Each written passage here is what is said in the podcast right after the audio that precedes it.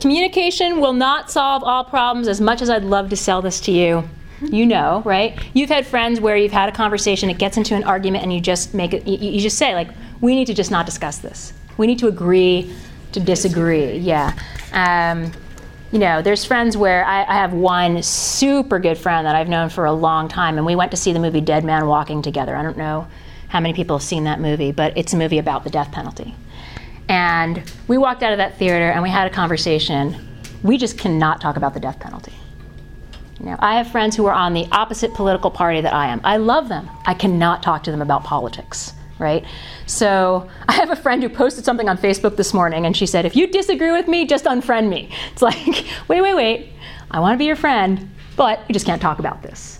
So, you know, the idea that communication will solve all problems, that's kind of idealistic.